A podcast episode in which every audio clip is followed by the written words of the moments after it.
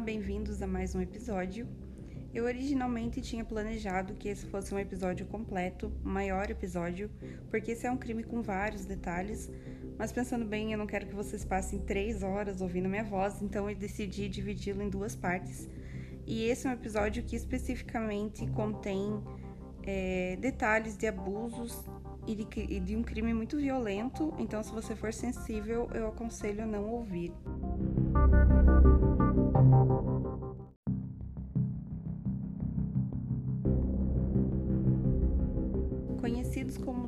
Moors Murders, é um dos mais famosos casos seriais. Já fazem mais de 60 anos que eles aconteceram e as pessoas ainda falam sobre eles regularmente. Os assassinatos ocorreram em Manchester, no norte da Inglaterra, entre 1963 e 1965. Então, de qualquer forma, vamos apenas dizer que os assassinatos ocorreram em Manchester, para não confundir. Eles foram executados por duas pessoas muito infames, todos na Inglaterra conhecem esses dois nomes: um homem chamado Ian Brady e uma mulher chamada Myra Hindley.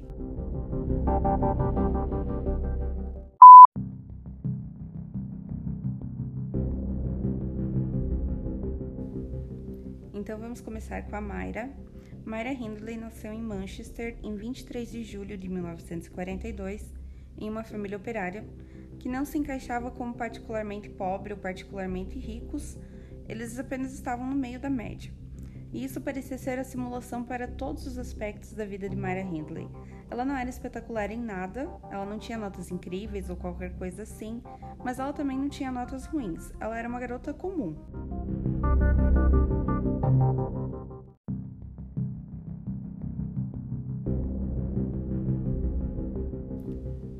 Seu pai Bob estava lutando na Primeira Guerra Mundial e ele voltou quando ela tinha cerca de 4 ou 5 anos. Então ela não sentia falta muito de ter uma figura paterna, porque quando você tem 4 ou 5 anos de idade, você realmente não sabe muito do que está acontecendo ao seu redor. Então, até por volta dos 4 ou 5 anos de idade, Hindley foi criada principalmente por sua mãe Nellie e sua avó Ellen. enquanto Bob estava na guerra, a Nellie foi morar com a Ellen, então Myra morava com sua mãe e sua avó, e aí Bob voltou da guerra. E ele e Nelly decidiram ter sua própria casa e começar sua família adequadamente. Agora que Bob estaria de volta para sempre, eles compraram uma casa própria na mesma rua da avó de Myra, Ellen. Então eles ainda eram muito próximos dela. A Nelly e o Bob decidiram que queriam ter um segundo filho. Eles queriam expandir a família, então eles tiveram outra menina chamada Maureen. Mas depois que o Bob voltou para casa da guerra, ele era um homem completamente diferente daquele que havia deixado. Ele se tornou um alcoólatra porque durante a Primeira Guerra Mundial eles literalmente bebiam álcool para se aquecer. É, eu não sei por quais outros motivos, mas praticamente todos eles se tornavam alcoólatras. Então, quando foi embora, ele voltou muito abusivo.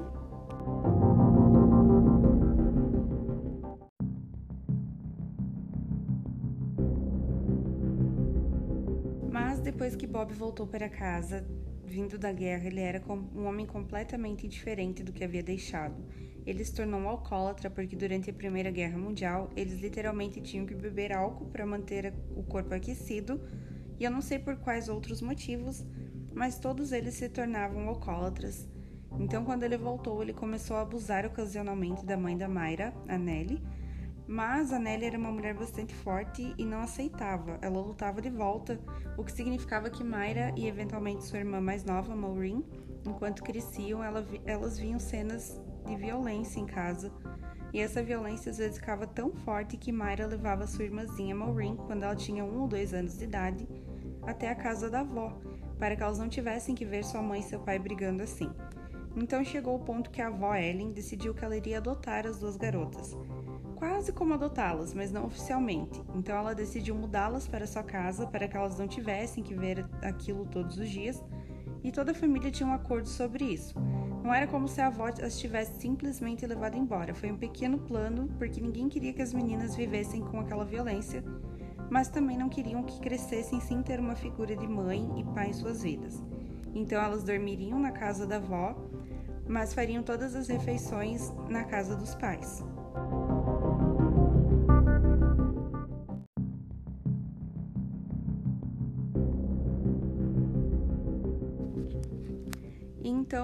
Funcionou para todos os envolvidos, não era como se fosse uma infância infeliz. Embora não fosse nada convencional, todos estavam felizes com a situação, e Ellen, a avó, mimou as duas garotas dando a elas qualquer coisa que elas quisessem ou precisassem.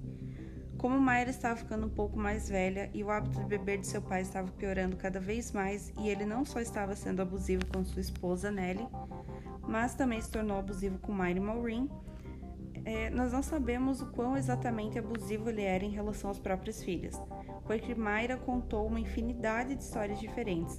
Ela nunca se limitou a uma versão dos eventos.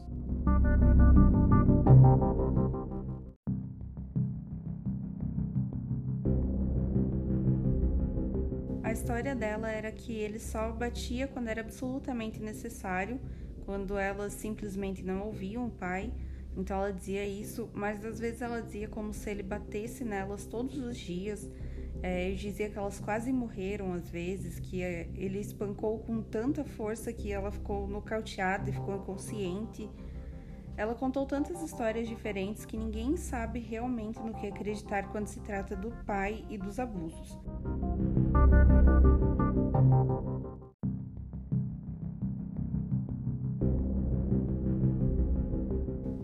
Também disse que sua mãe às vezes se juntava ao abuso que atingiu Mayra e sua irmã, e outras vezes ela disse que sua mãe nunca encostou um dedo sobre elas. Então ninguém sabe no que acreditar de Mayra Hindley.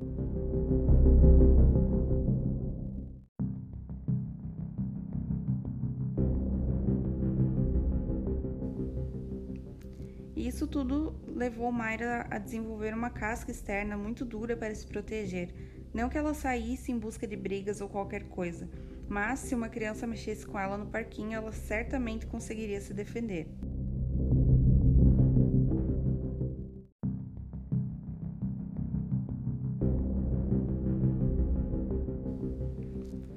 E ela era muito boa em discussões, ela tinha um poder enorme de argumentação, ela era uma pessoa de personalidade muito forte, ela era canceriana, aliás, uma leonina com características de canceriana, caso alguém se interesse pela parte astrológica. Então, ela era uma criança que estava ali no meio. Ela não era muito boa, não era muito má. É, suas notas não eram nada notáveis, mas ela era muito boa em inglês, o único em que ela se destacava e seu trabalho era frequentemente usado como exemplo para o resto da classe. Ela era boa em esportes, teve muitos amigos, no entanto, ela estava constantemente em discussões. As crianças sabiam que não deviam implicar com Myra Hindley, porque ela sabia como se defender. Seu pai lutava muito boxe quando estava no exército e quando voltou para casa ensinou muito a Myra.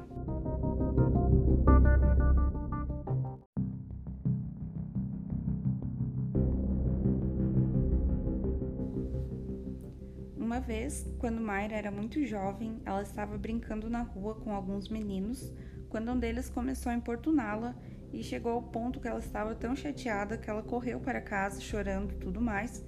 E o pai olhou para ela e pensou que ninguém nunca mais trataria seu bebê assim novamente. Então ele levou Mayra para o jardim e lhe ensinou alguns movimentos básicos de boxe para que se alguém a tratasse assim novamente, ela pudesse nocauteá-lo se quisesse. E há alguns relatos que dizem que alguns dias depois disso, Mayra estava brincando na rua novamente com aquele mesmo grupo de meninos e aquele menino tentou intimidá-la novamente. E ela usou esses movimentos nele e isso o assustou.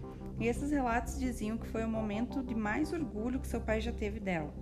Ele estava muito mais orgulhoso dela naquele momento em que ele estava com qualquer trabalho escolar ou qualquer resultado esportivo ou coisa assim.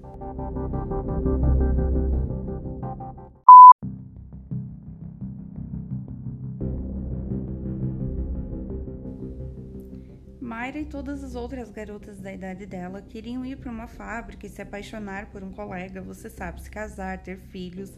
Era como se eles quisessem viver essa vida. Pensando para nós hoje em dia parece muito chato porque há tantas oportunidades e as mulheres têm muitas oportunidades hoje em dia. Mas todos eles queriam ter uma vida muito pacata naquela época. Quando Mayra Hindley tinha 14 anos, um grande evento aconteceu em sua vida que mudaria todo o seu mundo para sempre. Um dia, quando Mayra estava na escola, ela percebeu um garotinho sendo intimidado e ela não fazia isso com frequência, ficar observando as pessoas. Mas, como eu disse, a Mayra conseguia se defender em uma luta e ela sentia pena desse garoto.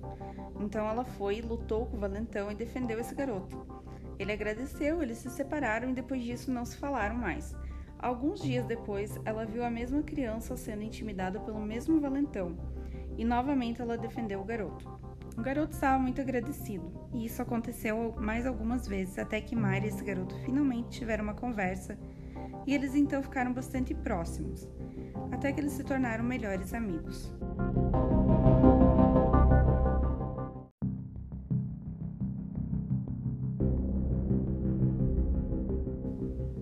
Eles começaram a passar tempo juntos, brincavam nas ruas, eles iam um para casa do outro tomar chá. Então eles gostavam de ir para o reservatório local para ir nadar quando fazia calor. E neste dia em particular, esse garoto pediu a Mayra para ir ao reservatório com ele nadar. E este foi um dos poucos dias em que Mayra recusou, porque ela tinha outros planos com outros amigos. Então o garoto decidiu ir sozinho. Mais tarde naquele dia, Mayra ouviu um grupo de crianças falando sobre um acidente que havia acontecido no reservatório. E imediatamente seu coração gelou. Ela sabia que seu melhor amigo estava nadando no reservatório naquele dia, então ela entrou em pânico e correu todo o caminho até lá, quando ela conseguiu chegar lá, ela testemunhou muitos policiais, muitos bombeiros, muitas pessoas preocupadas aglomerando-se ao redor desse reservatório. Então ela empurrou todas essas pessoas e quando ela chegou à frente, ela testemunhou a polícia retirando o corpo do menino do reservatório. Então era o corpo do melhor amigo e ela era uma garota absolutamente durona, mas ela estava despedaçada. Ela se culpava profundamente.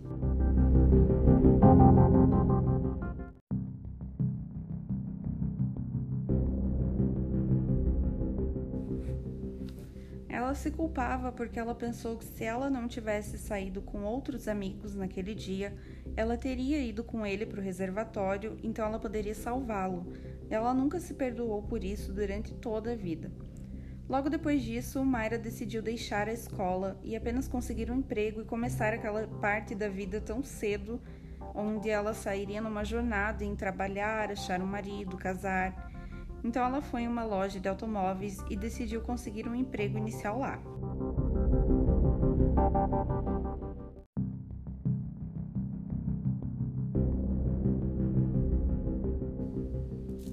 Mayra conseguiu um emprego, ela era muito querida por seus colegas e todos eles se davam muito bem, até que a sua reputação começou a declinar quando ela começou a mentir para seus colegas. Um dia em particular, ela conseguiu pegar seu pagamento. Eles eram pagos semanalmente nesse trabalho e era apenas um pequeno envelope branco com o nome deles, com um monte de dinheiro dentro. Então não havia transferência bancária ou algo assim na época. Então ela saía para ir para casa com seu pequeno envelope de dinheiro e cerca de meia hora depois ela voltou. Seus colegas lembram de Mayra entrando pela porta com uma enxurrada de lágrimas pelo rosto e ela diz que perdeu um envelope de dinheiro enquanto estava voltando para casa.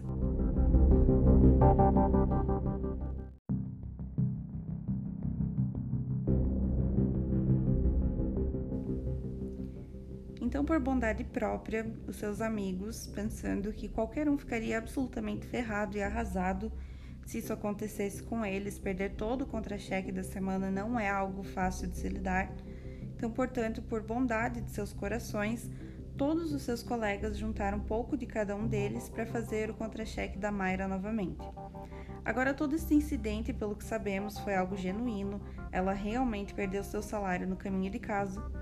Mas, no entanto, algumas semanas depois, a mesma coisa pareceu acontecer. Só que dessa vez seus colegas não acreditaram, porque parecia muito conveniente. Era muito próximo da última vez que havia acontecido, então nenhum deles ajudou ela com dinheiro e a partir desse momento todos tinham uma dúvida sobre o caráter da Myra Hindley.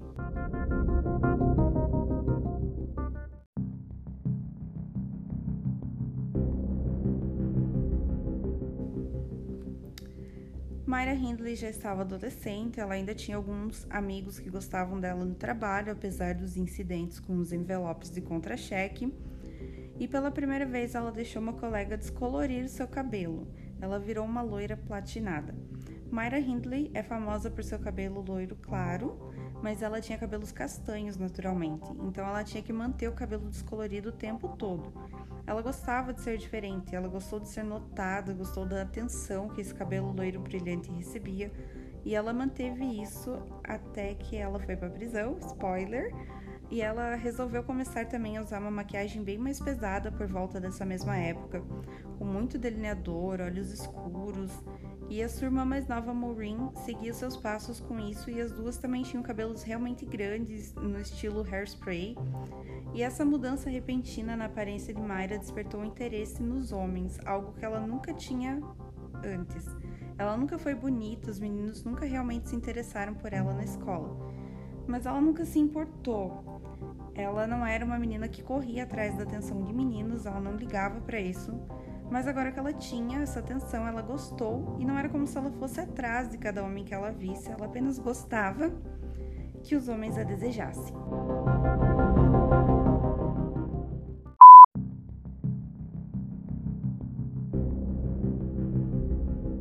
Mayra sempre foi uma cristã durante toda a sua vida, mas em sua adolescência ela realmente começou a levar isso um pouco mais a sério.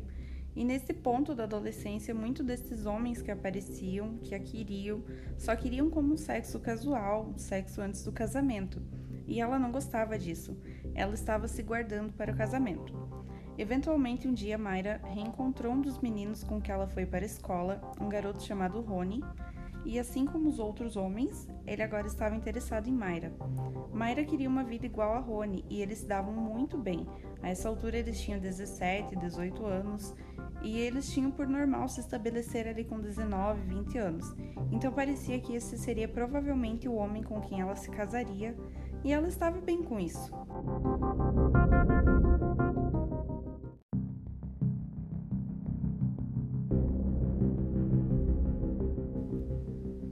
Quando ela completou 18 anos, o que Rony fez? Ele a pediu em casamento. E ele realmente queria ser o homem com quem ela passaria o resto da sua vida. Primeiro, Mari estava realmente feliz, parecia que sua vida e seu futuro estavam planejados, mas ela pensava em como a vida dela estava toda planejada neste momento e não tinha espaço para ela respirar ou fazer coisas diferentes que ela queria fazer. Ela não tinha tempo para viajar porque estava noiva então ela teria que casar, teria que começar a vida dela tendo bebês, e ela não queria mais aquilo. Durante toda a sua vida ela pensou o que ela queria porque disseram que ela queria isso. E outras garotas também queriam isso, então ela pensou que era realmente o que ela queria. Ela começou a ver todas as suas amigas se casando, terem, tendo filhos ao seu redor, e ela estava pensando que ela queria algo diferente. Ela queria viver sua vida antes de se estabelecer. E Mayra era apenas muito diferente das outras garotas em geral, que ela não estava acostumada a fazer o que todo mundo estava fazendo. Então ela tingiu o cabelo, o cabelo de loiro quase branco quando ninguém mais fazia isso. Ela conseguiu o primeiro emprego em uma loja de vendas de carros em vez de uma fábrica ou um mercado, algo que era tipicamente feminino. No entanto, nesse ponto era meio tarde para Mayra mudar de ideia. Ela já havia dito sim a este pedido de casamento, e não é como se ela não gostasse do Rony, ela gostava dele, mas simplesmente não queria se casar. Entretanto, antes que ela pudesse chegar no ponto crítico e tivesse que tomar uma decisão final, a vida de Mayra Hindley foi absolutamente abalada e colocada em espera quando ela conheceu um belo estranho no trabalho chamado Ian Brandy.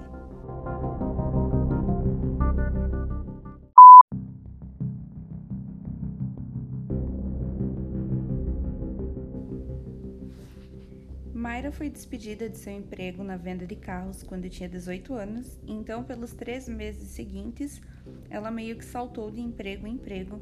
Nada realmente se encaixava com ela até que ela acabou em Millwoods, na qual acredito que era como uma fábrica. Foi lá que ela conheceu seu colega de trabalho Ian Brady.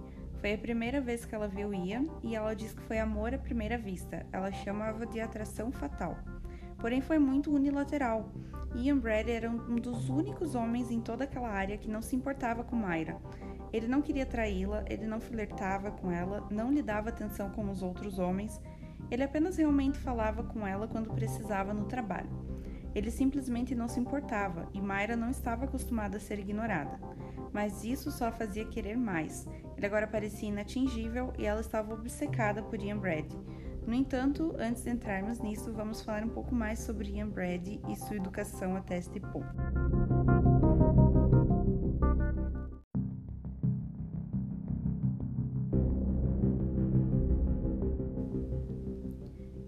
Brady nasceu no dia 2 de janeiro de 1938 em Glasgow, na Escócia, e ele era capricorniano.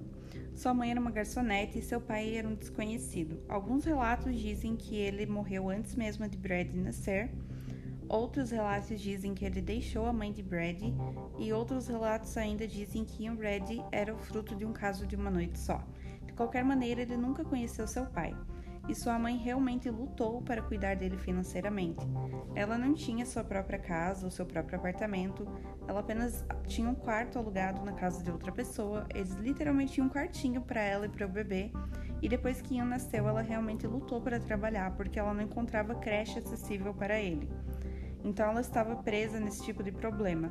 Ela não podia trabalhar porque não podia pagar uma creche para ele e não podia pagar uma creche para ele porque ela não podia trabalhar. Então a mãe dele não teve escolha a não ser desistir de seu filho. No entanto, ela não estava pronta para simplesmente mandá-lo para adoção, porque ela sabia que não poderia vê-lo depois disso. Então ela decidiu colocar um anúncio em uma vitrine para qualquer pessoa que quisesse adotar não oficialmente seu filho, e ela pagaria em libras por semana para cuidar dele. Então eles poderiam criá-lo como seu filho, contanto que ela pudesse continuar vendo ele. E uma família chamada Sloan percebeu este anúncio na vitrine da loja e decidiu aceitar a oferta. Agora os Slows não estavam numa situação financeira muito melhor do que a própria mãe do Ian, mas eles podiam pagar para manter e criar outro filho. Eles já tinham quatro dos seus filhos biológicos e quando viram esse anúncio eles realmente sentiram que entendiam a dor de uma mãe que não queria desistir de seu bebê para não perder o contato com ele então eles decidiram assumir essa criança e deixar a mãe ainda vê-lo, porque Ian era muito jovem, tinha apenas 4 ou 5 meses de idade nesse momento.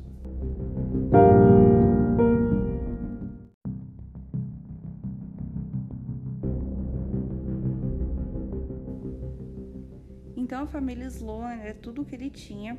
Embora eles nunca tivessem mentido para ele, ele chamava eles de pai e mãe, mas ele sempre soube que eles não eram a sua família biológica, e isso significava que ele sempre se sentia como um estranho. Então haviam quatro filhos que eram todos parentes de sangue, e ele sabia que ele era o estranho, que ele não se sentia tão amado pelos Sloan. Ele tinha tudo o que ele precisava, tudo o que ele queria, mas ele não conseguia afastar aquela sensação de que ele era diferente dos outros irmãos. Sua mãe biológica o visitava todos os domingos, levava presente para eles, mas eles nunca lhe disseram que ela era sua mãe. Até certo momento, ele sabia que ela era apenas uma das amigas da sua mãe, que ele achava que era mãe, né? Então, eventualmente, o Brad soube que essa mulher que sempre o visitava era sua mãe biológica, e isso fez sentir um pouquinho melhor. Ele ainda se sentia estranho na família, mas ele tinha alguém no mundo, alguém do sangue dele.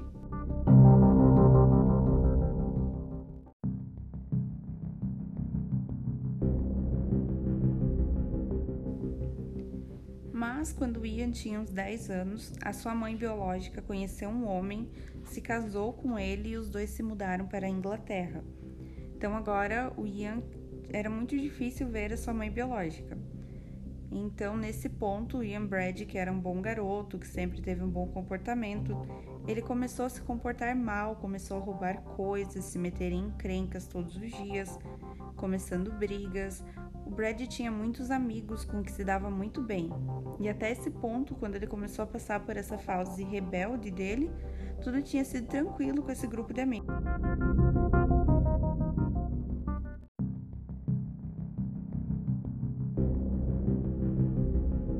Porém, quando Ian atingiu o ápice da fase rebelde dele, é, ele começou a carregar canivete junto para brincar com os amigos. Então, assim, eles nunca jogariam nada que exigisse um canivete, é, mas ele carregava um canivete.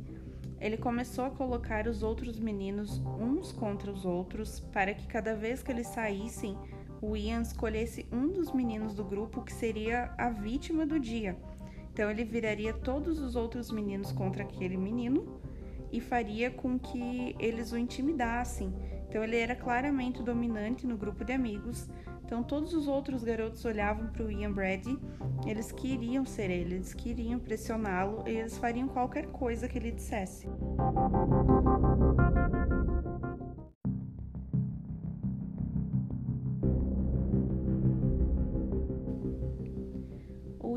Brad ele estava particularmente interessado em nazistas. Então, assim, é, os pais obviamente tentavam proteger a, as crianças de tudo que aconteceu, porque a Segunda Guerra Mundial tinha acontecido há cinco anos antes apenas, mas os pais não davam livros sobre nazistas e outras coisas para os filhos, então as crianças sabiam o que era, o que estava acontecendo, mas elas não sabiam dos detalhes. Mas Ian Brad sabia e ele pesquisou, então ele iria para a escola, ele contaria para os meninos tudo sobre os nazistas, porque ele estava obcecado com essa história. E então ele queria encenar as batalhas com os amigos, fingir atirar, fingir matar uns aos outros no parquinho, toda essa dinâmica entre Brad e os meninos. E ele sendo realmente poderoso, é, os meninos fazendo tudo o que ele queria, então eles foram construindo essa dinâmica até que um dia chegou ao auge e uma das coisas mais alarmantes que eu já ouvi sobre a infância de um assassino aconteceu. Em um dia particular, todos os meninos estavam brincando e, como de costume, o Brett escolheu um dos meninos para ser o alvo. Então, durante todo o dia, os outros meninos deveriam intimidá-lo e Brad continuou dando ordem aos outros meninos para fazerem aquilo.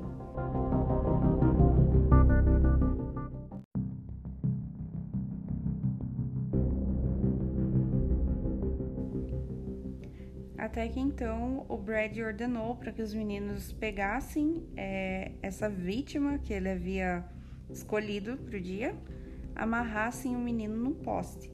Então ele pediu para que os outros meninos também trouxessem jornal e colocassem em volta do corpo do menino. É, então, não, ele, Brad não se importava com a consequência das ações dele então ele começou a fazer comentários sobre como ele colocaria fogo no jornal e sobre como ele vai pôr fogo, vai queimar ele vivo, e todos os garotos pensaram que ele estava brincando.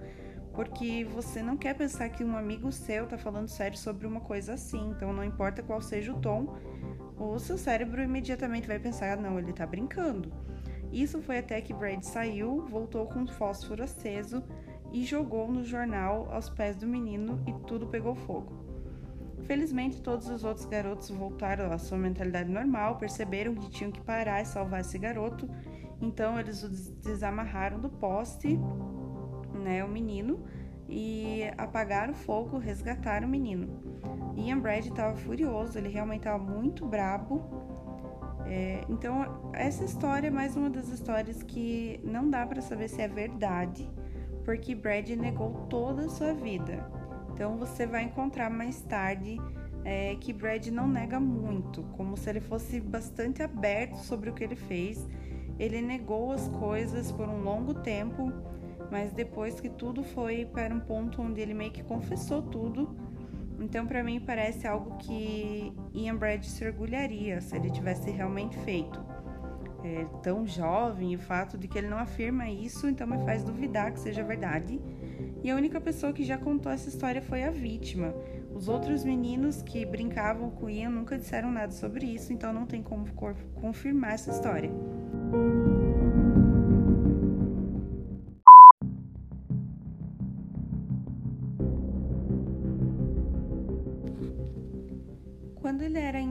Jovem, o Brad conheceu a sua primeira namorada e foi aí que os primeiros sinais de fantasias sexuais violentas apareceram.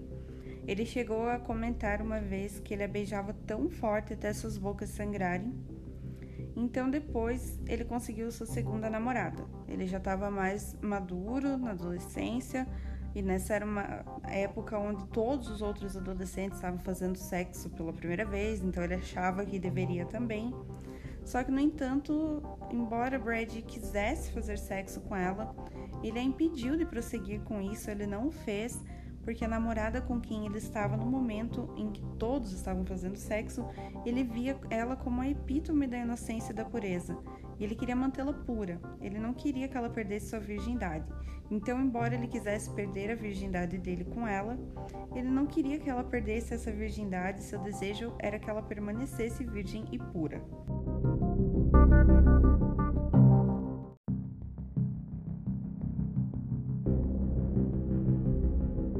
Já a terceira namorada era completamente o oposto da segunda. Esse era um tipo de relação sexual experimental, então ali ele experimentou tudo que ele tinha curiosidade. Eles exploraram a sexualidade deles, até mesmo adicionando outras pessoas ao relacionamento dos dois. E a razão de eu ter dito tudo isso, explorando essa parte dos relacionamentos do Brad, que não acrescentam tanto ao caso, mas acho que é realmente interessante que ele possa é, mostrar como ele valorizava as mulheres de formas tão diferentes no cérebro dele.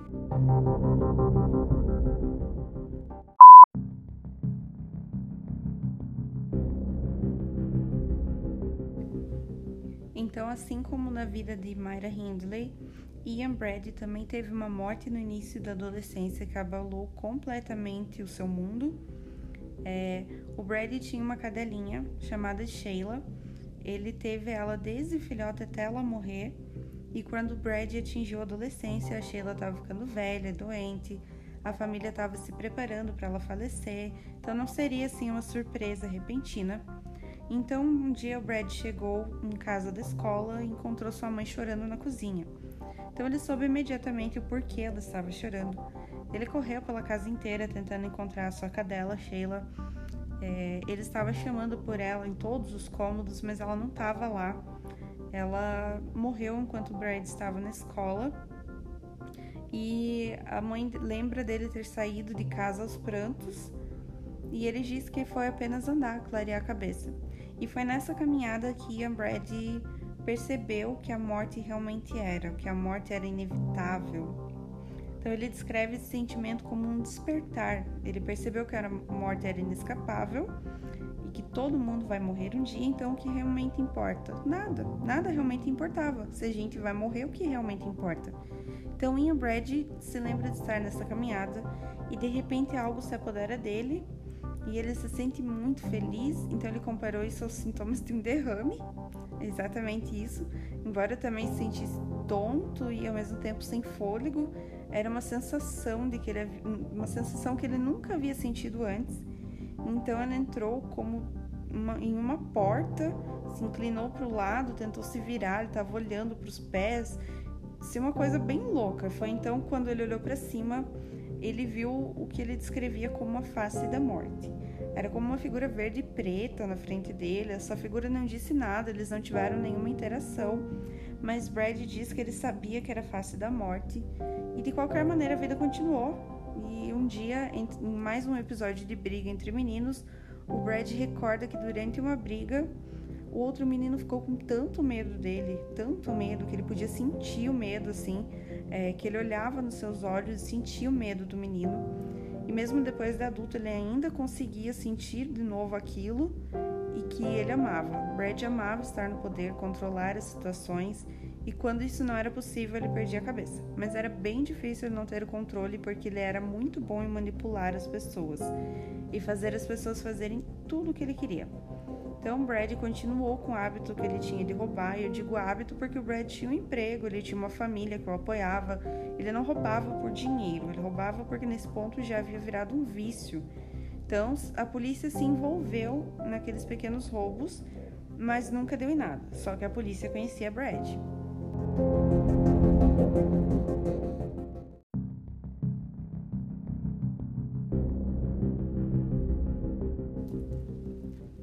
Mas como eles moravam em uma comunidade pequena, uma comunidade unida, então o Brad era sempre repreendido apenas pelos roubos, pelos pequenos delitos que ele cometia, né? As pessoas não queriam alguém daquela comunidade na prisão, então eles aliviavam sempre. Mas como ele voltava com os roubos, a polícia resolveu levar ele para a corte e o Brad recebeu duas opções: pagar com algum tempo de prisão seus roubos ou ser mandado para Manchester com a sua mãe biológica. Então é óbvio que ele foi, ele escolheu morar com a mãe. Então ele se mudou, foi morar com a mãe biológica, ele se deu muito bem com o padrasto. É, ele estava indo super bem em Manchester, estava procurando um emprego até o momento é, em que ele se envolveu em uma acusação de roubo. Então ele acaba sendo enviado para um tipo de detenção juvenil. Era mais tipo, não parecia tanto quanto uma prisão, parecia mais um reformatório. Eles não tinham celas e grades, eles trabalhavam ali como uma forma de tentar repreender o que esses garotos tinham feito de errado, para que eles aprendessem com esses erros. Então, quando ele foi solto, ele achou um emprego novo, ele parecia estar indo bem, apesar de que no final a gente sabe que ele nunca seria um membro apropriado para a sociedade. Então, ele tinha 19 anos, ele voltou a morar com a mãe, estava procurando um emprego, sempre pulando de um para outro, até que em 1959, quando ele conseguiu um emprego no Mill Woods, aonde seria o lugar que ele conheceria a Myra Hindley.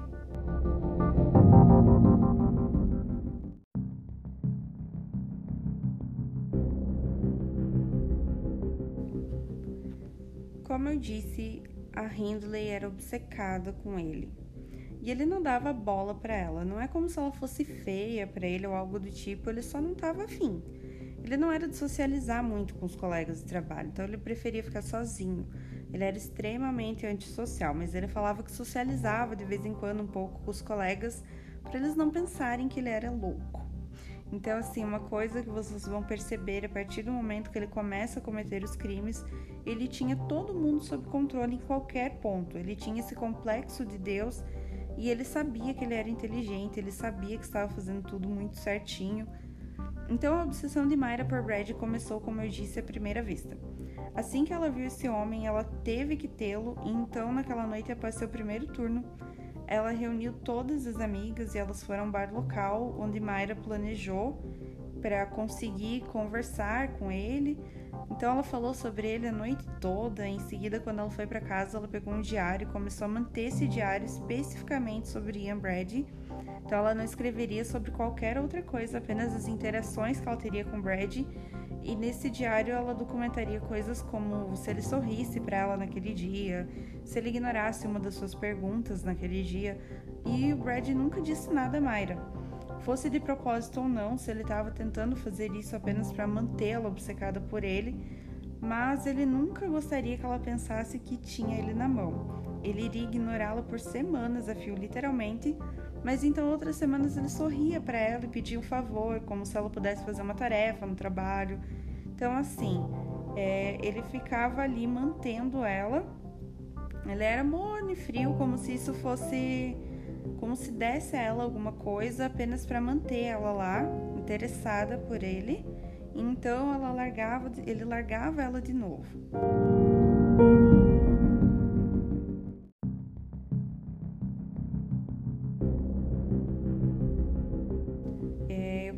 Pequena citação do diário da Myra Hindley que diz: Espero que ele me ame e se case comigo algum dia. Mas naquele momento a Mayra ainda estava noiva do Rony e ela estava perdendo interesse pelo Rony, claro. É, então a Mayra Hindley, é, para chamar a atenção desse homem, ela gastaria assim tempo extra na frente do espelho pela manhã, ela certificaria de que ela estava muito bonita, tudo para tentar chamar a atenção dele. Então ela escreveu sobre Brad em seu diário todos os dias sobre as suas interações e nada funcionava. De alguma forma no trabalho, Mayra conseguiu obter o endereço da casa de Ian Brad e ela usou isso para persegui-lo. Ela ia para a rua da casa dele, passava horas ali só andando pelas redondezas, esperando esbarrar com ele pela rua, e isso nunca funcionou, porque ele raramente saía de casa, como eu disse, ele era muito fechado, mais isolado com si mesmo. Então ele provavelmente estava esse tempo todo dentro de casa lendo seus livros. Hindley, ela sentia que estava perdendo esse homem, que ele era inatingível, e ela queria muito ele. Ele era, para ela, ele era inteligente, misterioso, ele tinha cultura, porque ele lia livros, ele era bem é, construído, bem cuidado. Ele não era um alcoólatra como muitos dos outros homens eram nessa época. Então esse homem era especial para ela. Ele era diferente de qualquer outro homem que ela já havia conhecido.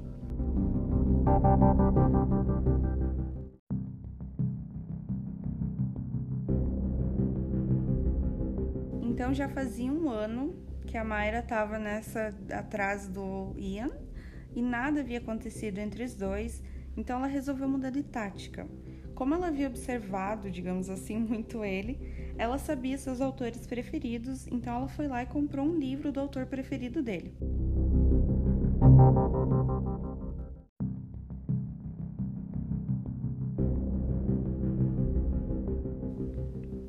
Então ela foi lá, comprou esse livro do autor preferido dele e se posicionou bem na visão que ele tivesse dela e ficou lendo esse livro durante o intervalo do trabalho deles e depois de um ano finalmente funcionou. Ian Brady caminhou até Myra Hindley e conversou com ela um pouco sobre o livro. Então ela continuou com a mesma tática e assim as conversas se tornaram pouco regulares. Então, na confraternização de Natal, o Brad convidou a Myra para dançar com ele e depois eles foram tomar uns drinks. É, depois eles tiveram o primeiro beijo e o Brad convidou a Mayra para passar a noite com ele, mas ela recusou, ela ainda morava com a avó, então ela tinha medo que a avó acordasse durante a noite e visse ele ou acontecesse alguma coisa. Então, na semana seguinte, eles planejaram um encontro, um encontro de verdade, eles foram ver um filme e era um filme religioso, onde falava-se muito sobre o cristianismo. A Mayra amou porque ela era cristã, ficou encantada com o filme, mas o Brad era ateu e ele teve várias opiniões fortes sobre o filme, bastante críticas, e a Mayra não gostou muito do posicionamento dele. Em uma carta enviada por Mayra Hindley, ela descreveu sua obsessão por Brad. Em poucos meses, ele me convenceu de que Deus não existia. Ele poderia ter me dito que a Terra era plana, a Lua era feita de queijo verde e o Sol nasceu no oeste. Eu teria acreditado nele. Tal era o seu poder de persuasão. Então era isso, ele era muito persuasivo e ela começou a entrar na onda dele, é, começou a se pôr em segundo plano porque ela via ele como mais inteligente que ela, achava que ele estava certo em tudo. E naquele segundo encontro, a Mayra quis perder a virgindade com Ian Brad. Então ela sempre quis se guardar para o casamento, mesmo tendo um noivo, ela não cedeu isso. E com Ian, ela deixou a cidade de lado, essa ideia de lado. Ela realmente queria fazer isso. Então ela relatou mais tarde que o sexo foi muito violento, mas ela nunca havia feito sexo antes. Então ela só veio a ter isso em mente depois que ela teve um pouco mais de experiência. Então, como ela não tinha com o que comparar naquela época, ela acabou por achar aquilo normal. Então, agora que ela já havia perdido a virgindade com ele, ela resolveu apresentar ele para a mãe, para Nelly. E a Nelly ficou longe de estar feliz com Ian, e a Mayra não entendia por quê, porque para a Mayra ele era o sonho dela. Ela não conseguia entender porque a mãe não ficava feliz com o Ian. A Mayra não ligou muito, porque finalmente ela tinha o homem dos sonhos dela, ela não deixaria ninguém atrapalhar. E eles pareciam um casal super comum à primeira vista. Eles trabalhavam juntos no mesmo lugar, eles saíam, iam jantar, iam no cinema, iam tomar sorvete. Então, assim, era um casal à primeira vista comum.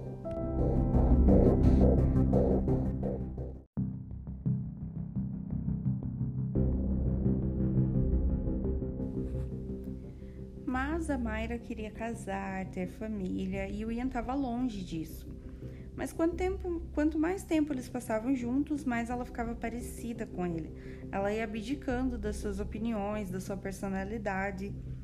Como um casal, eles gostavam de ir às montanhas em uma campina, estender uma manta, sentar lá, ler livros, beber vinhos, conversar. Então eles levavam os cachorros de Brad. Brad gostava muito mesmo de animais de verdade então ele ia lá, levava os cachorros dele juntos, soltavam os cachorros para correr. Então eles ficavam ali conversando, conversavam sobre religião, vida, casamento. E eventualmente essas conversas se tornaram um pouco mais intensas, com temas um pouco mais pesados, como crimes, morte. E o Brad demonstrou a Mayra seu amor extremo a animais, como ele sentia raiva de pessoas que maltratavam animais e ele começou a expor como ele queria se vingar dessas pessoas. E ao pouco, aos poucos ele foi falando para ela como ele gostaria de cometer crimes com ela. Que ele pensava que eles juntos eram invencíveis, que eles começaram com pequenos crimes como vandalismo, pequenos roubos, mas eles sempre falavam em cometer um crime perfeito, que eles pensariam em todos os mínimos detalhes, então ele acreditava mesmo nisso ele tinha esse complexo de Deus que o convencia que ele não seria pego de forma alguma e Mayra foi facilmente influenciada por ele. Ela faria qualquer coisa que ele quisesse. Então eles começaram a pensar qual seria esse crime. E ele fez ela passar por várias aulas de direção para poder dirigir, porque como ele esteve no internato, que era o... praticamente uma prisão, né? Ele não podia aprender a dirigir. E esse processo para aprender a dirigir da Mayra durou uns três meses. Ela queria fazer isso mesmo. Ela era influenciável, era, mas ela queria muito isso. Ela queria impressionar ele e a Mayra fazia de tudo pro Brad, até mesmo aulas de tiro, comprar armas, munição para eles. Então, assim, todo tipo de serviço sujo era ela que fazia. Fazia porque ela queria, porque ela gostava de agradar ele.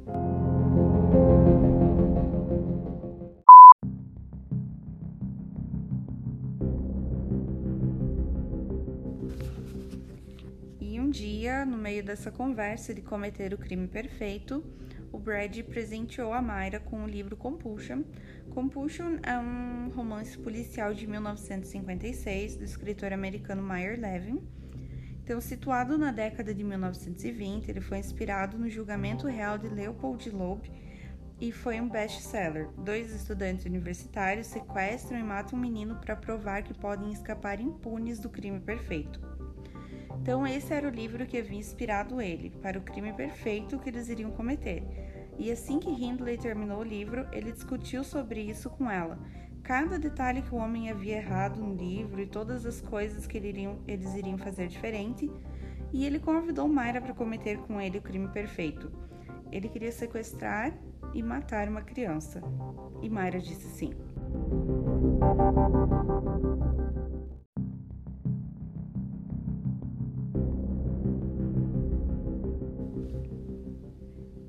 Então a preparação começou e Mayra começou a procurar por escolas, onde era um local fácil para ela procurar a vítima perfeita, qual seria a criança. E Brad chegou a analisar fotos de várias crianças até escolher qual seria a escolha perfeita para eles.